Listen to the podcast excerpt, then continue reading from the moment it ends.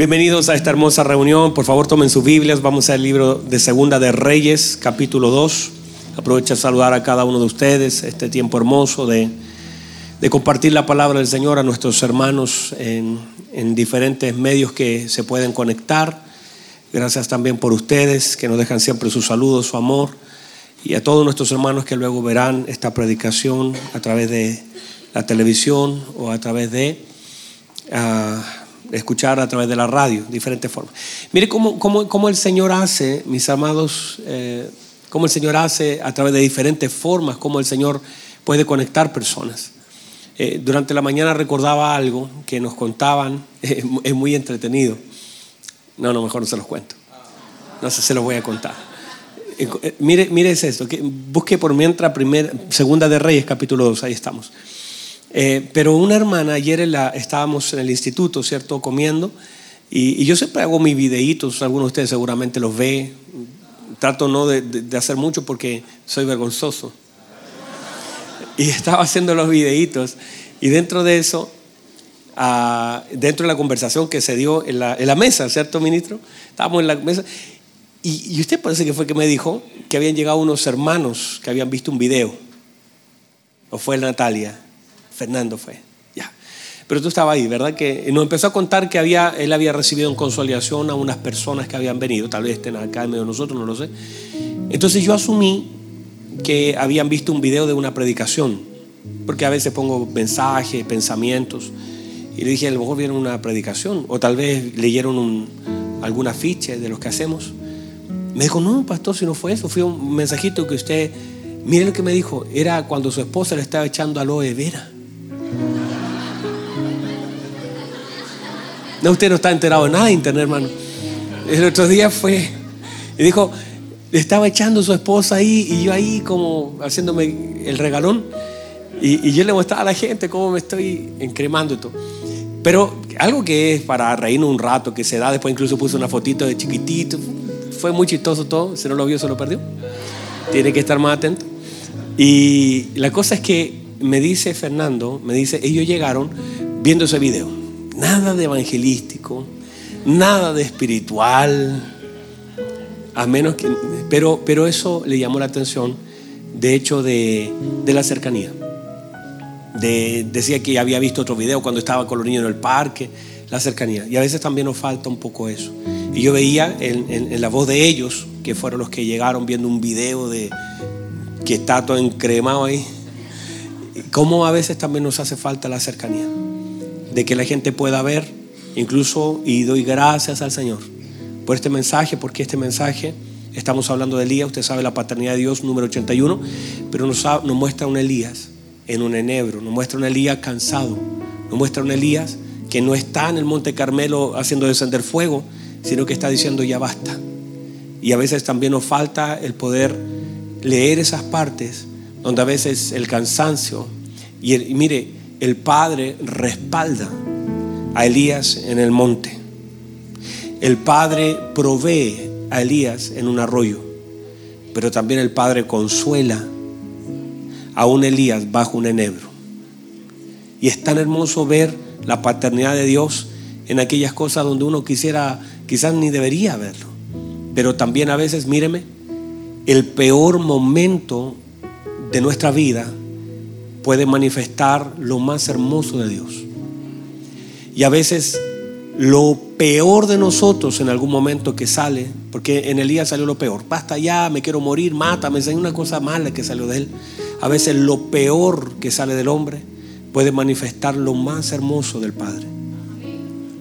¿Me recibes? Entonces, voy a leer con ustedes un pasaje cerrando ya Elías su participación en la vida de un Eliseo. Hablando de la paternidad de Dios número 81 y hablando de lo que es la paternidad ministerial. Mire lo que dice el versículo 8.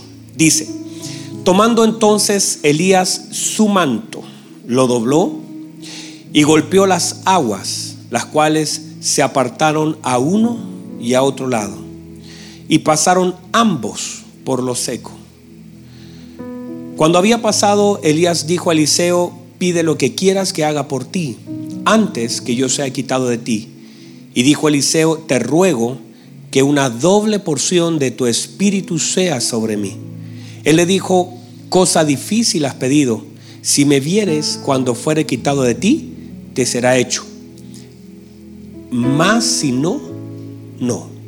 Y aconteció que yendo ellos y hablando, estaban caminando y hablando, he aquí un carro de fuego con caballos de fuego apartó a los dos y Elías subió al cielo en un torbellino. Viéndolo, Eliseo clamaba, Padre mío, Padre mío, carro de Israel y su gente de a caballo. Y nunca más le vio. Y tomando sus vestidos, los rompió en dos partes. Alzó luego el manto de Elías que se le había caído y volvió y se paró a la orilla del Jordán. Tome asiento, por favor.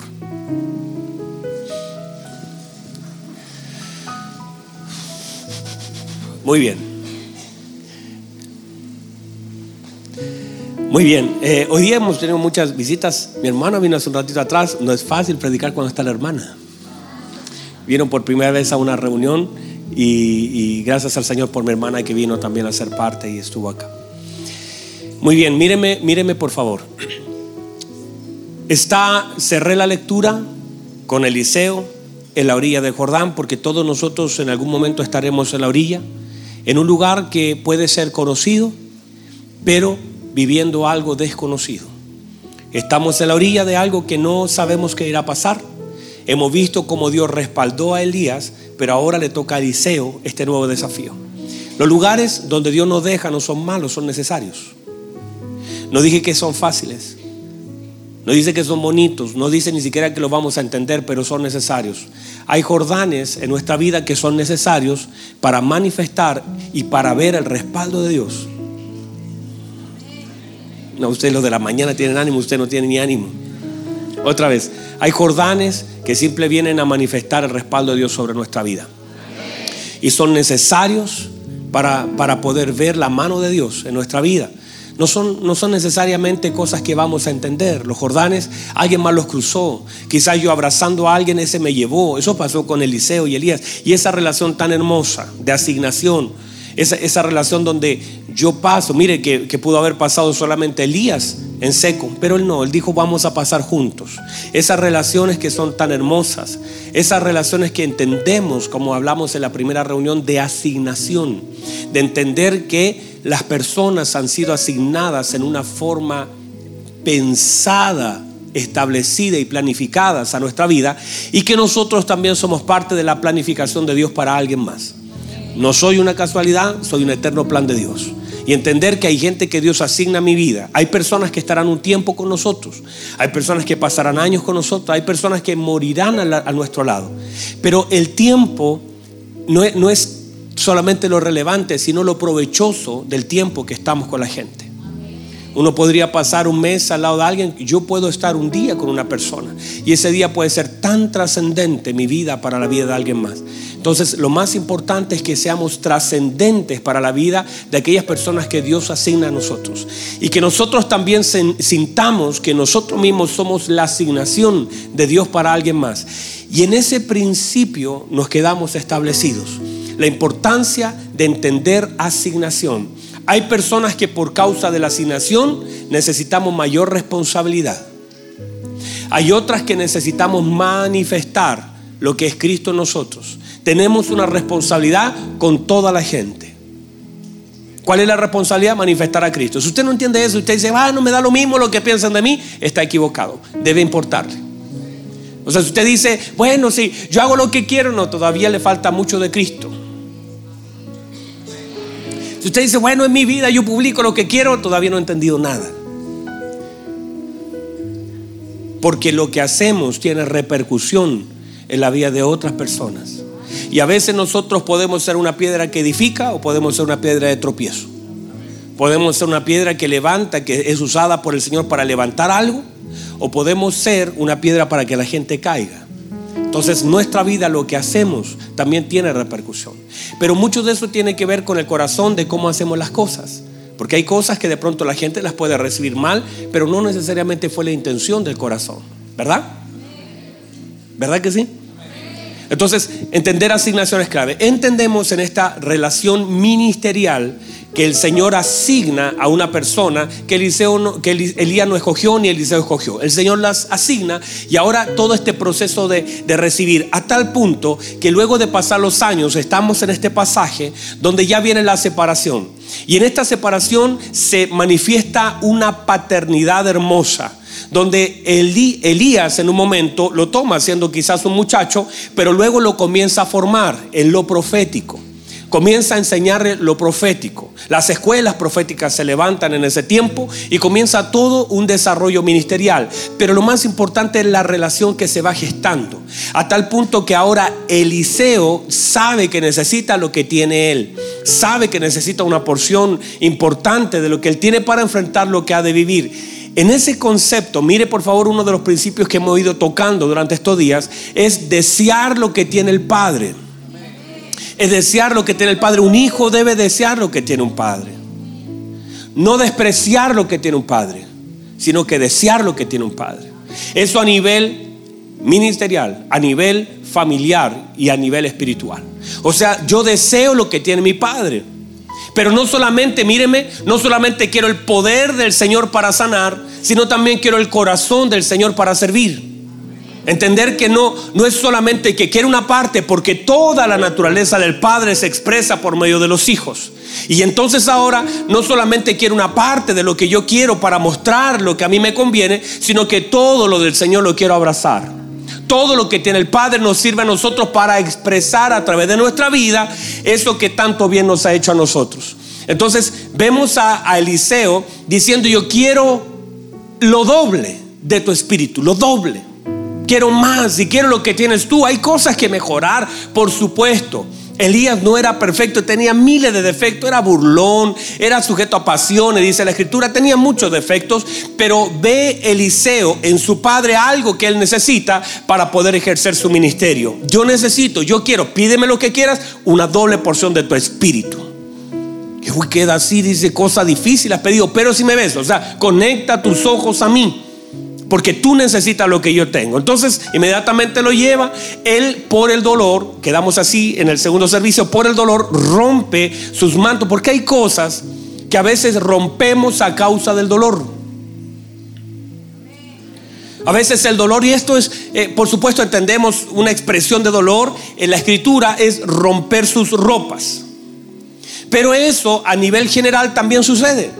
A veces nosotros por causa del dolor que nos causa algo rompemos, rompemos relaciones, rompemos matrimonios, rompemos familia, rompemos a los hijos. A veces el dolor no lo sabemos canalizar y rompemos cosas importantes a causa de no saber manejar lo que vivimos.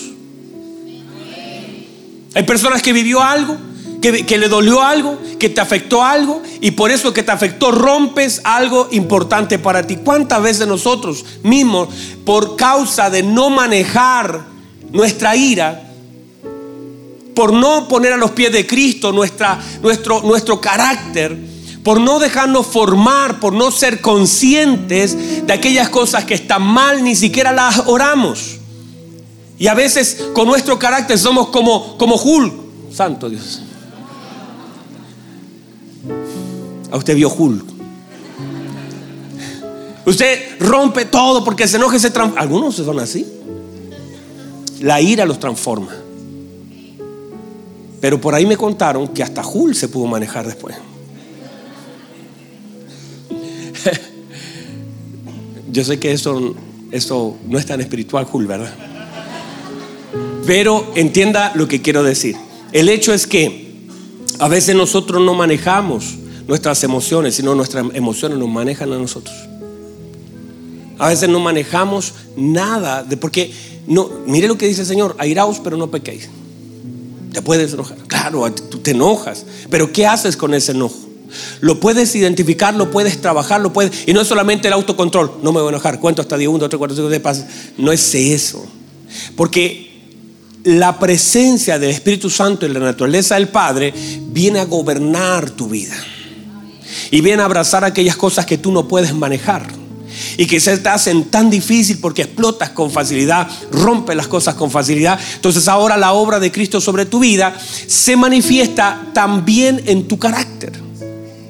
O sea, se hace evidente. Mire, hay personas que dicen, yo estaba en la droga y el Señor me rescató y está hermoso. El otro día escuchamos un mensaje la semana pasada de eso, de un hombre que estaba en el alcohol, en la droga y el Señor lo rescató y eso lo aplaudimos. El tema es que a veces salimos de la droga, pero no salimos del mal carácter. Usted soltó el vicio, ya no toma, pero sigue tan enojón como siempre. Santo Dios. Alguien que diga amén, por favor. Hay cosas que son evidentes porque ya no las haces. Antes fumabas y ahora no fumas y ese es un gran paso. Hermano, lo felicito, está bien, sigan esa línea, pero ahora hay que ser consciente porque el cigarro te hace daño, pero el mal carácter también. Y eso es para mí también, si no crean. No quiero mirar. Está mi esposa. Todos nosotros tenemos algunas áreas que manejar. Hay que exponer todas nuestras cargas a los pies de Cristo. Pero tanto así como la obra del Espíritu Santo se hace evidente en una persona que no conocía al Señor, tanto así ahora tiene que ser evidencia de la presencia del fruto del Espíritu sobre mi vida. No solamente querer el don para sanar, sino también quiero el fruto para cuidar lo que el Señor me ha dado. Porque si tengo un don que edifica a la gente, a veces el carácter destruye. Y a veces el carácter destruye más de lo que edifica un don.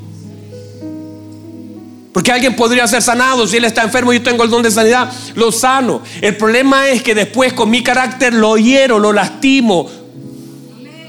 Y él a lo mejor ahora no podía oír, ahora oye. Pero con mi carácter lo daño, daño su corazón, lo alejo del Señor. No tiene sentido. Entonces, la obra del Espíritu Santo, por eso hay que romper algunas cosas nuestras para ponernos algunas cosas de Él. Porque a veces son muy evidentes nuestros mantos y son poco evidentes los mantos del Señor sobre mi vida. Y no solamente el mal carácter, es la envidia, es el chisme, la murmuración. Todas esas cosas que afectan el cuerpo de Cristo. Y la Biblia dice que todos nosotros vamos a comparecer ante el tribunal de Cristo para dar cuenta de lo que hicimos estando en el cuerpo. Y estando en el cuerpo no solamente en este, sino que en este. Y le digo, este es tan importante como este. ¿Qué hice en el cuerpo? Y a veces mi aporte, yo fui un, un, virus, un resfriado para el cuerpo. Y a veces sin darnos cuenta dañamos el cuerpo, más que lo que edificamos en él. Me voy a poner, voy a predicarle más suave, mejor, más lindo. Está medio, me están mirando feo algunos. Y tengo que salir vivo de esta. Entonces, Entiéndase por favor que a veces estamos vestidos con nuestros mantos. Y lo que hizo Eliseo es romper lo suyo para tomarlo de su padre. Y es exactamente lo que nosotros debemos aprender a hacer. Es saber tomar lo mío porque no puedo manifestar más lo mío que lo de mi padre. Lo de mi padre será más evidente en mi vida. Menos de mí, más de él. Esa es una frase, hermano, que usa Juan para decir es necesario que yo mengüe para que él crezca, pero en un momento él cuando quiso crecer tuvieron que decirle stop, no sigas. Porque eso puede estar aquí, pero no necesariamente acá. Entonces, vamos repasando. Una de las cosas importantes es vestirnos con el manto del Padre. Y que eso, tomarlo de Él y muchas veces necesariamente romper lo nuestro para tomarlo de Él. ¿Estamos ahí? Muy bien, sigamos entonces. Mire algunos principios importantes. Dentro de lo que comenzamos a hablar los atributos de la paternidad de Dios y cómo estos atributos se manifiestan, se manifiestan por la escritura, se manifiesta por medio de los hombres, se manifiesta por medio de lo creado y se manifiesta por medio de la vida y obra de Cristo. O sea, todos los atributos de Dios son manifestados. En algunos casos a través de la creación, ¿verdad? Los cielos cuentan la gloria de Dios. El firmamento anuncia la obra de sus manos. Quiere decir que la creación misma anuncia todo lo perfecto de Dios. Si usted puede ver algo, está. Yo le decía a mi esposa el otro día ¿qué tanto puede sobrevivir eh, el tema de, de, que una célula, el Big Bang? Yo digo, ¿qué tanto puede sobrevivir una célula? La voy a poner en Marte a ver si sobrevive. Pero lo perfecto, un bebé no puede sobrevivir sin un padre. Deje un niño de, eh, recién nacido allí, tiene todas las células, tiene ojos, tiene manos, tiene pies, pero no puede sobrevivir sin la presencia de su padre. Entonces, de la misma forma entender que la creación, nosotros como creación, la perfección, cómo funciona todo esto perfecto, cómo funciona la atmósfera, cómo funciona todo lo que el Señor creó es perfecto y todo lo perfecto de Dios manifiesta su creación, manifiesta su creador. Vamos otra vez. La misma naturaleza manifiesta a nuestro creador, lo perfecto, lo bello, Ay, no sé si a usted le ha pasado. Yo he estado en lugares donde he llorado. Donde veo la perfección de lo que mi Señor ha hecho. Con toda la intervención del hombre aún así. Pero cuando veo algo donde el hombre no metió su mano, pero veo la perfección, la creación de mi Señor. Y eso también habla de los atributos de mi Padre. Cristo habla del Padre, los hombres, porque nosotros también contenemos parte de los atributos de Dios. Dígame amén a eso.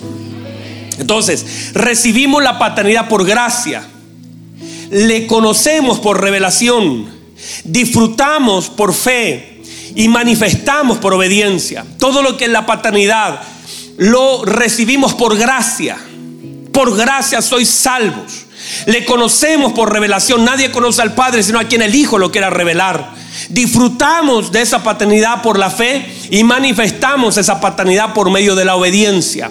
Por lo tanto, todo eso se resume en el hecho de que nosotros tenemos esa hermosa paternidad, pero ahora que la tenemos y ahora que comenzamos a profundizar, la tenemos que disfrutar. No tiene sentido recibir algo tan precioso y no tener la capacidad de entenderlo y al entenderlo poderlo disfrutar. Uno pueda descansar y uno tiene que descansar en esa paternidad. La paternidad de Dios le da descanso y en la medida del entendimiento de la paternidad de Dios será la medida de confianza que tú tendrás en Él.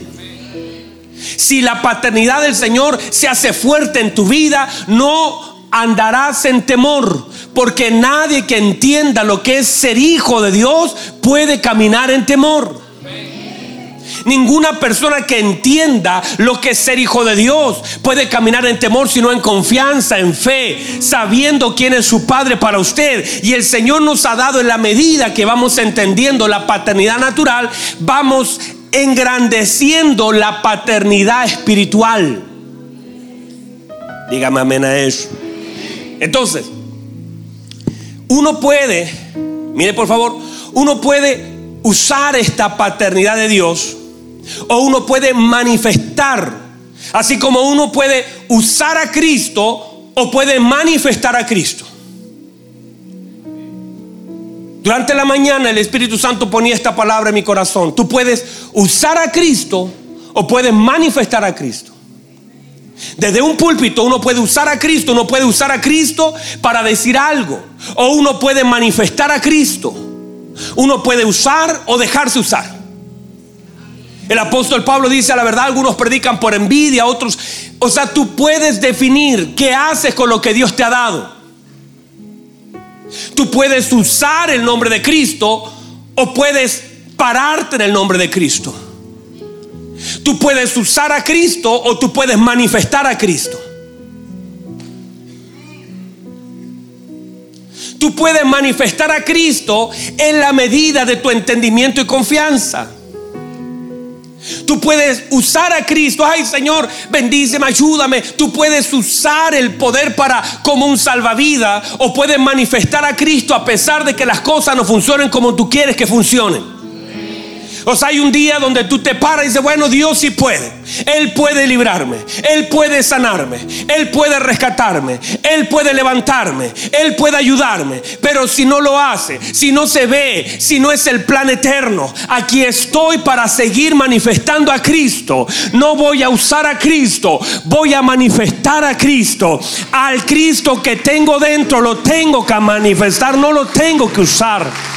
Hay personas que quieren usar a Cristo y, cada vez que tienen un problema dices, pastor, ayúdame a orar, Ay, ayúdame en este problema. Y usan y piensan que el poder de Cristo es un salvavidas en medio de sus emergencias, es una línea de crédito. No es así. Usted puede usar a Cristo o usted puede manifestar a Cristo. Y es mejor manifestar a Cristo porque cuando venga el problema, el Cristo que está dentro de ti puede sanar enfermedad, el Cristo que está dentro de ti te puede sostener en la crisis, el Cristo que está dentro de ti puede manifestarse en paz. El Cristo que está dentro de nosotros se manifiesta. No voy a usar a Cristo, voy a manifestar a Cristo.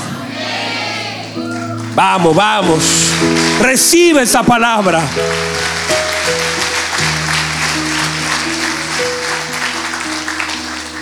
Porque a veces equivocadamente, hermanos, y esto mientras lo estudiaba en la mañana, y mientras incluso lo compartí con un par de pastores, hasta me dolía el corazón. Que verdad que a veces usamos. A veces así hasta como usamos la Biblia y, pensamos que la Biblia es para leer, la Biblia es para comer. No es para entretenerse, no es para llenar el conocimiento, es para que Cristo sea revelada por medio de él. La Biblia se come, la Biblia no se lee, se come. La Biblia es alimento, es pan. Es palabra de Dios. No es para que yo solamente la lea como si fuera un libro, una revista de, para ver qué ha de venir, qué, hizo el... No, no, no, no vaya a equivocarse, no tenemos una, una Biblia para leerla, tenemos una Biblia para comer. Y a veces equivocadamente actuamos y usamos y no medimos la porción de Cristo en nosotros.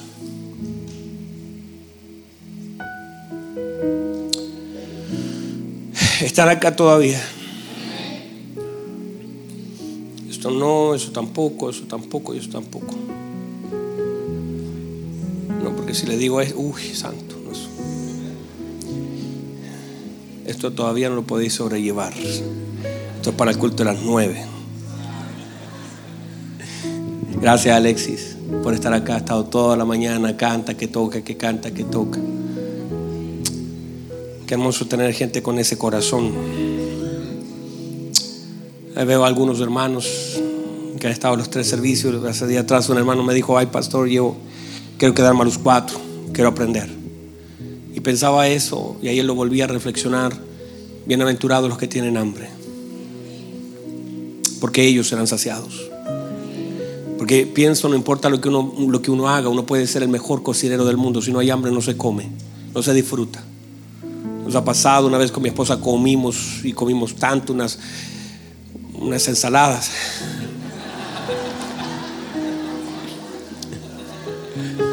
Por si acaso, si está por ahí Nutri, vale, por ahí la vi. O Dani Nutri. Eh, y comimos tanto que, que, luego nos pasó que nos levantamos de, de, en medio de las ensaladas, en medio de las lechugas, salimos así. Y, después íbamos caminando y, recuerdo que había una persona con un sándwich grande, así grande, grande. Esa gente que no se cuida, esa gente que no. y lo vimos y, y, estaban metiéndole el cuchillo y a nosotros nos pasó algo. Algo, ay, ¿cómo pueden comer? Porque nosotros ya estábamos saciados. Entonces yo, yo entendía que, y a veces cuando tienes hambre, hambre, de esas veces que tú estás en el colegio estudiando y que como que te da más hambre y más encima no tienes plata, así como ¿Usted ha estado ahí alguna vez? A todos nos ha pasado, ¿vale? Estás ahí y nos falta el compañero que sí tiene plata y se compra su... Bueno, entonces lo que cambia no es la comida, lo que cambia es el hambre. Y a veces vas a lugares, hace día atrás me tocó ir a una mentoría, pero ya había pasado como por cinco. Y fui a la mentoría de Claudita Matus, que usted sabe ir a la casa de Claudia Matus, hermano. Es comer rico, cocina tan bien y me ofrecieron algo y yo dije, ya no, no, ya me estoy cuidando. Y en eso, ¿qué, qué quiero decir? La Biblia dice, bienaventurados los que tienen hambre, porque ellos serán saciados. Y entender que lo que activa la provisión de Dios y el nivel de tu comida es el hambre que tienes por ella. Pero si tú vienes saciado, si tú no tienes hambre, no importa quién te predique, no importa qué mensaje exista, no importa si no hay hambre, no se come. Pero si tienes hambre, lo que te den lo vas a comer.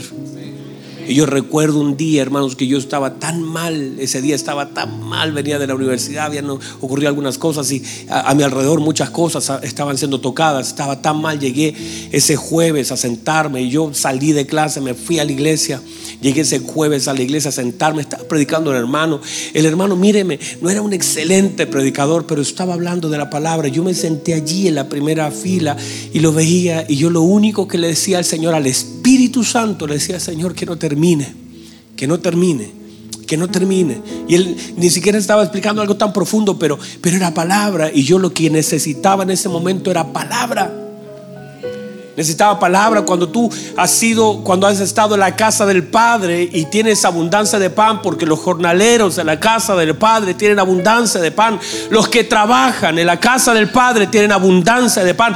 Los que sirven en la casa del Padre tienen abundancia de pan y estás expuesto y, lo que te genera es hambre y deseo de estar y deseo de regresar y eres expuesto a una palabra y quieres comer y yo estaba ahí, Señor, que no termine y que no termine porque hermanos amados, yo he estado expuesto a muchas cosas y usted también y Pedro también.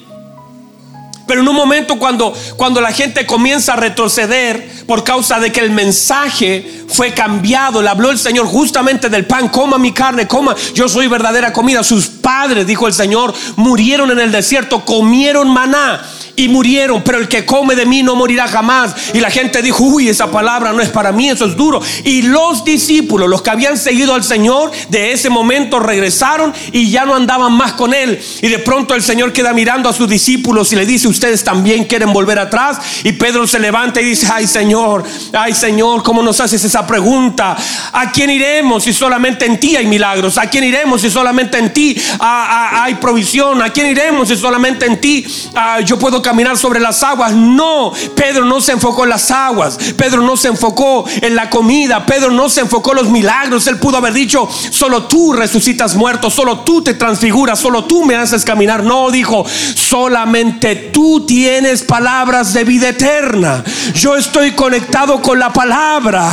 Gracias por los peces, gracias por el pan, gracias por hacerme caminar, pero no es lo importante para mí. Lo importante para mí es que en su boca hay una palabra de vida eterna. Esa no se la escuché a nadie, la escuché solamente con usted. La gente sigue los milagros, pero yo estoy conectado con la palabra. Y si eres un hombre de palabra, vas a valorar la palabra, ya sea con micrófono, con luces, con música, valoras y ama la palabra. Bienaventurados los que guardan mi palabra. Si me aman, guardarán mi palabra. Aquellos que aman a Dios valoran y aman y guardan la palabra de Dios. Y eso es lo que te sostiene. Porque cuando estás en prueba no es que, ah, voy a cantar dos coros. No. No tengo ningún problema con los cánticos. Los amo. Yo canto y canto hermoso. Como un ángel. Pero aún en el ministerio del Señor, solamente una vez cantaron. En tres años y medio, solo una vez cantaron. ¿Tiene algo contra No, no, no, nada, hermano. Mire qué hermosura. Nada, amo eso. Pero eso no te va a dar sustento. Lo que te da sustento es la palabra. Porque todos los cánticos adoran, exaltan al Señor. Pero tocan muchas veces las emociones de la gente. Y usted repite lo que alguien más inventó. Usted dice, bueno, Cristo Jesús es mi y hermoso. No, no voy a pelear con eso porque es hermoso, lo hacemos y lo vamos a seguir haciendo. Y en el cielo seguiremos cantando. Pero vamos a cantar himnos en el cielo. Pero lo que te va a dar sustento en tu vida, de hecho el Señor no enfrentó al, diablo en el desierto con, te voy a cantar una canción, sino con la palabra. Y la palabra genera vida. Y es la palabra la que sacia, es la palabra la que te va a nutrir, la palabra la que te dará fuerza, es la palabra, el Espíritu Santo dice, Él dice que el Espíritu Santo recordará la palabra. Y es la palabra cuando estás medio debilucho, medio cansado, viene la palabra del Señor y te levanta y te da fuerza, porque la palabra es Cristo. La palabra es la inspiración. La palabra es el verbo hecho carne. La palabra es Cristo. Y esa palabra tiene el poder de permanecer en usted. Y en medio de usted, usted dice, ay pastor, yo no, la palabra te ha guardado. La palabra te ha sostenido. La palabra del Señor te ha fortalecido. Es la palabra la que te ha sanado. Es la palabra. Dios bendiga todo lo que hacemos, pero la palabra, la palabra del Señor. Por eso tú te conectas a la palabra. Te Tienes que conectar a la palabra. Come la palabra. No la leas como un libro más. Cómetela, cómetela, cómete el rollo. Cómete. Di esta palabra es mía. Es para mí. Dios me la ha dado. La voy a guardar. No la voy a soltar. Esta es la palabra que Dios por el Espíritu Santo inspiró a hombres. Los hombres hoy se han levantado para tratar de criticar la, la Biblia, la palabra de Dios, pero no han podido ni podrán contra ella. Y no es un libro, es, es inspiración. Aún así destruyan una Biblia, la palabra tendrá que salir por uno u otro lado, la palabra no quedará. La palabra es poderosa para transformar. Di la palabra, la palabra viaja, la palabra toca, la palabra entra, la palabra tiene poder. La palabra se mueve por el Espíritu Santo y trae revelación de quién es Cristo, quién es el Padre. La palabra, por la palabra de Dios fue creado todo lo que está en el cielo y la tierra. Por la palabra entendemos que todo lo que se ve fue hecho de lo que no se veía por la palabra. Tienes que amarla. No solamente una Biblia bajo el brazo, sino la palabra en tu corazón. Hay gente que sostiene más la Biblia en el brazo que la palabra en el corazón. Ama la palabra, guarda la palabra. Josué, medita en ella de día y de noche. Josué, palabra. Josué, no te partes.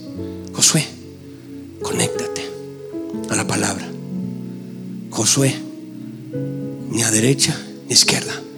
Concéntrate en la palabra, porque entonces harás prosperar tu camino. Todo te saldrá bien. Mira que te mando que te esfuerces, seas valiente. ¿En qué? En pelear no ya es valiente, sino en guardar mis estatutos y decretos que yo te mando hoy. En eso tenemos que ser valientes en sostener la palabra. Si Dios lo dijo, si el Señor lo habló, si el Señor me pide, lo voy a hacer. Si el Señor lo estableció, me como la palabra. Amo su palabra, me deleito en su palabra, en los dichos de su boca. Ame la palabra. Están acá todavía. Entonces, entienda eso. La importancia de conectarnos a la palabra. Déjeme ir cerrando, se me acabó el tiempo. Déjeme ir cerrando. Un padre como nuestro Padre Celestial manifiesta su paternidad al, en cinco cosas importantísimas. Número uno, engendra por medio de su palabra. Y se genera este ministerio hermoso de la paternidad. La paternidad es una expresión de cuidado. La paternidad de Dios se manifiesta en el cuidado que Él ejerce sobre sus hijos. Vamos otra vez, la paternidad de Dios se, se ejerce con cuidado sobre sus hijos. El apóstol Pablo dice, yo os engendré, por eso soy padre, porque Él depositó algo. La palabra es también una expresión de la instrucción, de la formación, de la manifestación, de la dirección del camino. La palabra a través de la paternidad se manifiesta por medio de la disciplina y también a través de la provisión. Póngase en pie, por favor.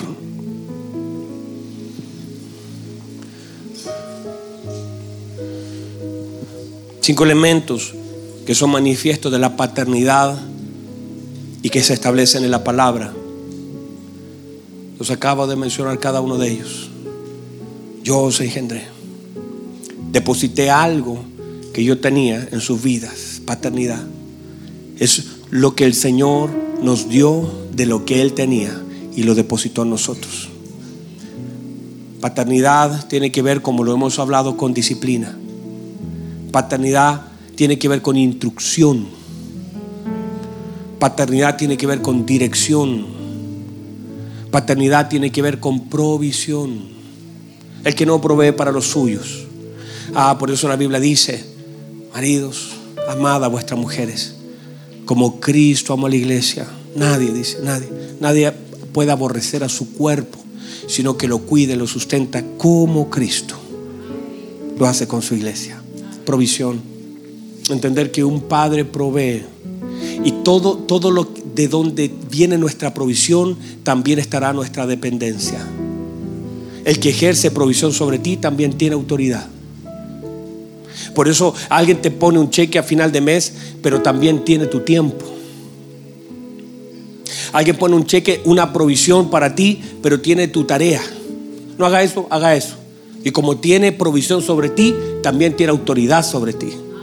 Ahora, si tú entiendes que esa es una tarea, un trabajo, pero entiendes en realidad quién es tu provisión,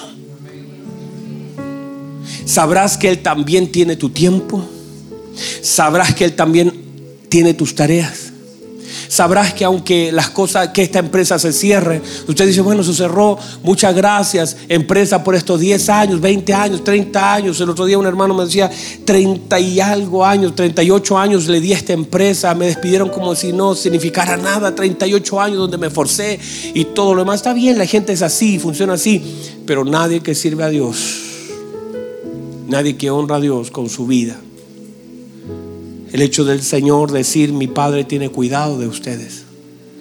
Mi Padre es provisión. El Padre ejerce provisión, ejerce amor. Uno lo ve. Y déjenme cerrar en esta historia de Elías. Y, quiero decirles esto por, por la necesidad que tengo de ministrar sus corazones.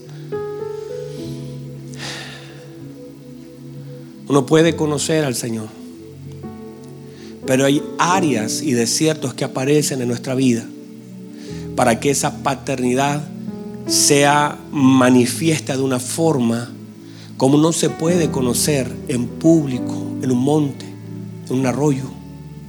Hay un momento donde estás debajo de un enebro y sientes que no tienes, no, no has dado la talla. Todo hijo tiene problemas con eso. No, no, no, conozco un hijo que quiera avergonzar a su padre, pero muchas veces lo avergüenza. No es que alguien se levante la mañana diciendo, ah, voy a tratar mal a mi papá. No, no, no. Pero en algún momento se da. Todos nosotros queremos mostrar. Muchos saben cuál es. A veces, cuando yo le hablo a los jóvenes, a algunas personas, le digo, ¿y tú lo has hablado con tu papá? Ellos me responden, no, que si lo hablara, le dañaría su corazón, perdería su confianza no, no sería capaz de abrirle esto a mi papá porque él tiene una imagen de mí.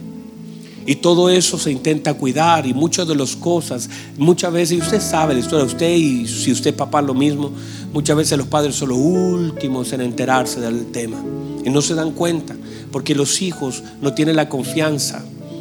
Llega un momento donde, donde Elías deja a sus siervos y se va abajo un enebro y comienza en ese lugar a llorar no hay nadie en ese lugar, pero él comienza a abrir su corazón y comienza a expresarle al Señor la angustia que siente. Y uno puede juzgar y, muchas veces yo me he topado en mis propios mensajes diciendo, mire cómo está el profeta llorón, mire cómo es, pero nadie puede entender lo profundo que está pasando en su corazón. Y, yo muchas veces, si yo hubiese sido, yo, yo, yo, yo elijo a Elías, le digo, bueno, para que llora te mostré mi poder, te mostré todo, para que está llorando, eh, levántese y vaya. No, pero el Padre con su amor tan grande, tan hermoso, es capaz de consolar a su profeta. Es capaz de abrazar a su profeta. Es capaz de atender a su profeta. Fortalece a su profeta porque Elías ha vivido una vida difícil. Ha tenido que moverse en diferentes lugares. Ha tenido que salir de un lugar a otro. Ha tenido que enfrentarse con situaciones difíciles. Y el Señor conoce a su profeta. Y a veces nosotros leemos mal. Uno, uno, juzga rápidamente y nosotros somos, incluso los predicadores, yo mismo, somos expertos en jugar las cosas bíblicas, pero pero si a mí me pasara sería tan distinto. Y a veces hemos usado hasta, hemos no usado la misericordia, aún con aquellos hombres que sin tener todavía la revelación de Cristo hicieron todo lo que pudieron. Se esforzaron todo lo que pudieron. Vemos a un Elías esforzándose mucho, caminando, corriendo, haciendo la voluntad, pero muchas veces lo juzgamos equivocadamente, pero Dios que conoce lo profundo y que nos ve y cada de vez en cuando nosotros también nos vamos a un enebro y nos sentamos a decir, Señor, vas allá. Ya, ya no sé qué hacer. ya no sé dónde ir. Mire que el profeta tenía autoridad, hermanos.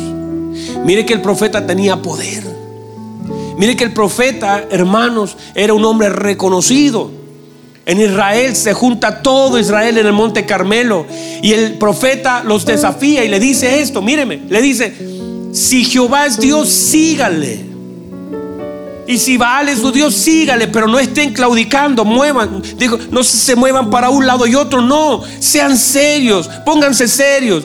Sirvan al Señor o sirvan a Baal, pero defínanse. Y luego tú ves un capítulo, dos capítulos más adelante, el profeta llorando. Porque todavía él, aún así siendo profeta, es hijo de un padre que conoce y entiende los procesos de su vida de un padre que sabe que a veces usted tiene la fe para, para derribar gigantes. Pero a veces David también usted lo ve en otros pasajes, nadie habla de esos pasajes, donde está dejando correr la saliva por su barba y donde está escribiendo las murallas del enemigo. Y el rey dice, ¿y para qué me traen a este loco? Este es el, este es el David, es un loco, mire, está dejando correr la saliva, se hizo el loco para salvar su vida. Hay un momento donde tienes algo se te enciende por dentro para derribar un gigante, pero hay otro momento donde te llenas de temor. Y tu padre conoce esas cosas. Y en la medida que se te vaya revelando la paternidad será cada vez menos. No vas a terminar como comenzaste. No vas a volver a caer donde caíste. Nos mire, por favor, nunca más se ve a Elías debajo de un enebro porque entendió que su padre conocía su dolor, conocía su fracaso, se sentía fracasado y el Señor lo consoló, lo alimentó, le dio dirección. Le dijo, no eres único todavía, tengo reservadas siete mil rodillas que no se han doblado ante Baal, no eres el único. Pero aunque no eres el único, eres importante para mí. Yo podría ocupar cualquiera de esos siete mil, pero todavía decido ocuparte a ti. Podría ocupar cualquiera, pero te he llamado a ti.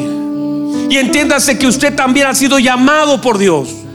Dios le ama y conoce los procesos.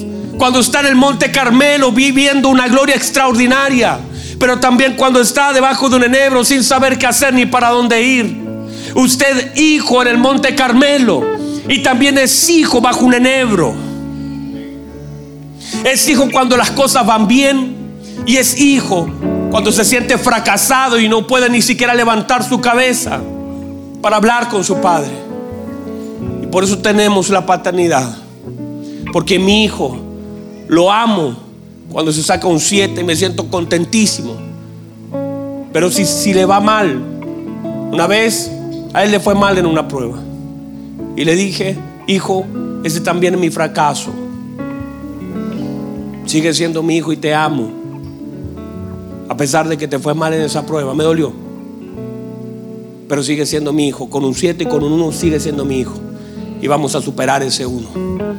Y si te tengo que abrazar, hermanos, el amor en la casa del Padre no está en juego. Él te ama. Te ama. El amor en la casa del Padre es intransable. Algunos hijos los esperará y otros los irá a buscar. El amor del Padre es intransable y vas a sentir ese amor. Aprende que debajo del enebro todavía puedes disfrutar de ese amor. Cierra sus ojos, por favor, cierra sus ojos, un minuto. Vamos, recibe ese amor. Quizás muchos hoy están bajo un enebro. Quizás muchos ahora mismo están en ese desierto del no saber para dónde. Quizás muchos están diciendo yo he dado la talla. Tanto me ha usado el Señor y todavía. Tanto he visto su gracia, su gloria y todavía ni siquiera me puedo afirmar. Tus piernas todavía no responden. Pero no porque tus piernas no responden, Dios te va a sacar de su mesa. Muchos serán Mefiboset. Habrá que traerlos en brazo y sentarlos a la mesa el padre dijo, vayan por los caminos, por los vallados, Tráigame aquellos cojos que no pueden entrar, aquellos ciegos que no pueden ver, aquellos, aquellos hombres que no tienen acceso, que no saben la dirección, que no pueden caminar solo. La Biblia dice que el padre de familia mandó a buscar a los que no podían llegar. Y nosotros somos parte de ellos. Aquellos que estábamos cojeando, aquellos que estábamos lejos. Y el Señor ha preparado algo para nosotros con todas nuestras limitaciones. Pero la casa del Padre, Él ha preparado algo para usted y para mí. En medio de todas nuestras luchas, en medio de todo vamos a disfrutar de ese gran banquete. Si no puedes, el Señor te irá a buscar. El Señor y su mano poderosa, el amor te atraerá. El amor, el amor, el amor, el amor. El amor del Padre te atraerá. Y como un hijo te sentará en la mesa hay un cojito llamado Mefiboset, no puede llegar hasta acá. Vaya a buscarlo. Sí, va, vaya a buscarlo y tráigalo. Lo voy a sentar en mi mesa. Por amor al pacto lo voy a sentar en mi mesa. Por amor al pacto lo voy a sentar en mi mesa. Lo voy a poner allí. Voy a cubrir sus piernas. Lo voy a sentar como un hijo sentado en la mesa. Porque de pronto ese hijo se quebró las piernas, alguien más le quebró sus piernecitas y no puede llegar solo, pero yo lo voy a ir a buscar y él estará como uno de mis hijos en la mesa. Tus limitaciones no son limitaciones para Dios. Si alguien te quebró a tus cinco años, a tus diez años, ya dejaste de caminar, te cuesta tanto caminar. Es una limitación para ti. Pero el Padre todavía tiene fuerzas en sus brazos para cargar. Y el Padre sabe perfectamente dónde vives. Estás escondido durante mucho tiempo, pero el Padre sabe dónde vives. Y ha mandado a Siba a buscarte y a traerte para que te sientes en la mesa. Para que conozcas de su amor, de su gracia, de su misericordia. Para cambiarte esos, esos trapos que tienes encima, que has cubierto de dolor, de, quebranto, de traumas. Muchos de ustedes llenos de dolor, de aflicción por sus padres, por aquellas cosas que no recibieron, por aquellas cosas que no fueron permitidas. Pero el Padre, el Padre sanará tu corazón y te ha traído para sanarte, porque está tan interesado en sanar tu corazón. La paternidad que tuviste fue tan triste. De hecho, ni la tuviste, la tuviste deformada. Fue, fue triste una paternidad agresiva, abusiva. Sacaron lo peor de ti. Sacaron cosas que tú ni sabías que estaban allí. Y tú dijiste, nunca seré como mi padre. Nunca haré lo que él hizo. Y sin darte cuenta todavía quedan restos del traje de tu padre sobre tu vida. Pero hoy el Señor está cambiándote el traje. Hay un manto que cae del cielo que dice, saca, saca tu manto que has llevado por tanto tiempo que has abrazado, que has caminado con Él. Te permití cruzar el Jordán una vez, pero no otra vez. Ese manto lo sacas y te pones mi manto, mi gracia, mi amor. Quiero que camines, porque la gente cuando te ve a ti, en realidad me verá a mí. Cuando la gente te ve a ti, te voy a cambiar el manto. Ya no sabrán si eres Elías o Eliseo porque aunque eres Eliseo, cargarás el manto de Elías. La gente verá a Dios en tu vida. La gente no verá tus traumas. La gente no dirá, mira, ahí va la persona toda herida. No, el manto del Señor te cubre. Y la gente verá a Cristo. La gente dejará de verte a ti. La gente verá a Cristo. Verá el amor de Cristo sobre tu vida. Levanta sus manos, Padre, gracias su palabra ha sido predicada, Señor. Soltado palabras sobre este pueblo, sobre su pueblo, sobre su iglesia, sobre sus hijos. Gracias, papá, por lo que haces en nuestra vida. Gracias. Gracias. Señor, sane lo que tenga que sanar. El, man, el mantel se está extendiendo. El manto se está extendiendo amor y gracia. Señor, nos sacamos las ropas de luto, de dolor, las sacamos de nosotros. Nos vestimos de gozo, de alegría. El tiempo de la canción ha llegado. Levante sus manos, por favor. Levante sus manos, Padre. Su palabra ha sido predicada. Su palabra es vida. Su palabra es verdad. ¿A quién iremos, Señor? ¿A quién iremos? Solo usted tiene palabras y palabras de vida eterna. Gracias, Señor, por su palabra. Que ese sea nuestro refugio. Señor, que su palabra sea nuestro refugio. Gracias. Que mis hermanos que han oído su palabra de alguna forma, algo de la palabra se ha impregnado en su corazón y transforme nuestra manera de pensar, nuestra manera de vivir y podamos reflejar a Cristo en nuestras vestiduras de la paternidad que usted nos da. Hay un manto hermoso que nos cubre. Gracias por los hombres que de alguna manera ejercen esa paternidad sobre nuestra vida también, con los atributos suyos sobre sus vidas, que son tan evidentes. Muchas gracias, gracias.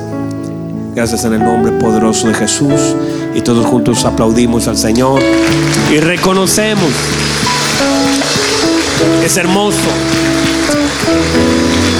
la paternidad de Dios. Gracias, Señor.